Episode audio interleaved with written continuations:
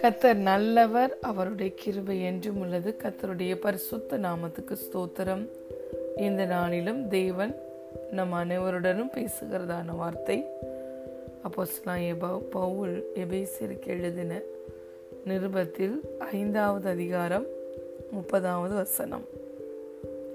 நாம் அவருடைய சரீரத்தின் அவயங்களாயும் அவருடைய மாம்சத்துக்கும் அவருடைய எலும்புக்கும் உரியவர்களாயும் இருக்கிறோம். ஆமேன். நாம் அவருடைய சரீரத்தின் அவயங்களாயும் அவருடைய மாம்சத்துக்கும் அவருடைய எலும்புக்கும் உரியவர்களாயும் இருக்கிறோம். ஆமேன். ஹலிலுயா நாம் ஒவ்வொருவரும் இயேசு கிறிஸ்துவின் சரீரத்தின் அவயங்களாய் இருக்கிறோம். அவரே கிறிஸ்துவின் சரீரமாய சபைக்கு தலையாய் இருக்கிறார் எபேசியர் முதலாவது அதிகாரம் இருபத்தி மூன்றாவது வசனத்தை பார்க்கும்போது எல்லாவற்றையும் எல்லாவற்றாலும் நிரப்புகிறவருடைய நிறைவாகிய சரீரமான சபைக்கு அவரை எல்லாவற்றிற்கும் மேலான தலையாக தந்தருளினார். அமேன் நம்முடைய இயேசு கிறிஸ்துவே சபையாகிய தம்முடைய சரீரத்துக்கு அவர் தலைவராயிருக்கிறார். ஹலே லூயா அவர் எல்லாவற்றுக்கும் மேலாய் தலையாய் அவர் இருக்கிறார். மூளைக்கல்லாய் இருக்கிறார். நம்ம ஒவ்வொருவருமே அந்த சரீரமாகிய சபையில் நாம் அவயங்களாக இருக்கிறோம். ஹலேலுயா கிறிஸ்துவோடைய சரீரத்தின் அவயங்களாய் இருக்கிறபடியினால் கிறிஸ்துவின் சரீரம் எப்படி இருக்கிறதோ அதே சுவாபத்தை நாம் ஒவ்வொருவரும் பெற்றிருக்கிறோம். அவருடைய சரீரத்தில் எந்த பலவீனமும் இல்லை எந்த வியாதியும் இல்லை எந்த ஒரு குறைவும் இல்லை என்றால் அவரிலிருந்து வெட்டி எடுக்கப்பட்ட கண்மலையாய் நாம் இருக்கிறோம் தூண்டப்பட்ட துறவாய் நாம் இருக்கிறோம். கண்மலை கிறிஸ்துவே நம்ம ஒவ்வொருவரும் வெட்டி எடுக்கப்பட்ட கண்மலை என்று வேதம் சொல்லும் பொழுது நம்முடைய தேவன் எப்பேற்பட்ட குணாதிசயத்தோடு எப்பேற்பட்ட நிறைவான சரீரத்தோடு அவர் இருக்கிறாரோ அப்படியே நீங்களும் நானும் இருக்கிறோம். நாம் ஒவ்வொருவருமே இயேசு கிறிஸ்துவோட சரீரத்தின் அவயங்களாய் இருக்கிறோம். அவருடைய சரீரத்தின் சுவாபத்துக்கும் குணாதிசயங்களுக்கும் நாம் பங்காளிகளாய் இருக்கிறோம். அவருடைய சரீரத்தில் எந்த வியாதியும் பலவீனமும் குறைவும் இல்லாமல் மகிமையான சரீரத்தோடு அவர் வாழ்ந்தது போலவே நீங்களும் நானும் வாழ அழைக்கப்பட்டிருக்கிறோம். அலையிலுயா ஏனென்றால் பவுல் சொல்லுகிறார் இனி வாழ்வது நான் அல்ல என்னில் இயேசு வாழ்கிறார் என்று தன்னுடைய முழு வாழ்க்கையுமே இயேசுவுக்கு அவர் அர்ப்ப அர்ப்பணித்ததை பார்க்கிறோம். இயேசு மகிமை நம்பிக்கையாய் எனக்குள்ளே வாசமாய் இருக்கிறார் என்பதை அறிந்த உடனே அவர் தன் மூலமாக இயேசு வாழ்வதற்கு அவர் அனுமதி கொடுக்கிறார். இனி வாழ்வது நான் அல்ல என்னில் கிறிஸ்து வாழ்கிறார் என்று சொன்னார்.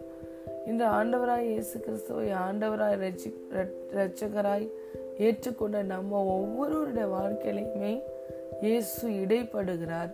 நாம் இயேசுவை தேடி செல்லவில்லை மாறாக இயேசு நம்மளை தேடி வந்தார். இன்று நாம் அவருடைய சரீரத்தின் அவயங்களாயும் அவருடைய மாம்சத்துக்கும் அவருடைய எலும்புக்கும் உரியவர்களுமாய் இருக்கிறோம் என்றால் அவருடைய திவ்ய சுவாபங்கள் நமக்குள்ளே கடந்து வர வேண்டும். ஹலேலூயா அவருடைய சரீரத்தின் குணாதிசயங்கள் தன்மைகள் நமக்குள்ளே கடந்து வர வேண்டும். குலோசியன் இரண்டாவது அதிகாரம் ஒன்பது மற்றும் பத்தாவது வசனத்தை பார்க்கும் பொழுது தேவத்துவத்தின் பரிபூரணம் எல்லாமே சரீர பிரகாரமாய் கிறிஸ்துவுக்குள் வாசமாய் இருந்தது அல்ல லூயா கொலோசையர் இரண்டாவது அதிகாரம் ஒன்பதாவது வசனம் மற்றும் பத்தாவது வசனம். ஏனென்றால் தேவத்துவத்தின் பரிபூரணம் எல்லாம் சரீர பிரகாரமாய் அவருக்குள்ளே வாசமாய் இருக்கிறது மேலும் சகல துரைத்தனத்துக்கும் அதிகாரத்துக்கும் தலைவராய் இருக்கிற அவருக்குள் நீங்கள் பரிபூரணமுள்ளவர்களாய் இருக்கிறீர்கள் கிறிஸ்துவுக்குள் நீங்களும் நானும் பரிபூரணம் உள்ளவர்களாய் இருக்கிறோம் என்று இந்த வசனம் சொல்லுகிறது. தேவத்துவத்தின் பரிபூரணம் எல்லாமே சரீர பிரகாரமாய் கிறிஸ்துவுக்குள் வாசமாய் இருக்கிறது. அவர் பிதாவினுடைய மகிமையை முற்றிலுமா உடையவராய் இருக்கிறார். தேவத்துவத்தோட பரிபூரணம் எல்லாமே கிறிஸ்துவுக்குள்ள பரிபூரணமாய் வாசம் செய்கிறது. இன்று நாம் அவருடைய சரீரத்தின் அவயங்களாய் அவருடைய மாம்சத்துக்கு அவருடைய எலும்புக்கு உரியவர்களாய் இருக்கிறோம் என்றால் ஹலே லூயா அவர் தம்முடைய ஆவியானவரை கொண்டு நம்மை நம் ஒவ்வொருவரையும்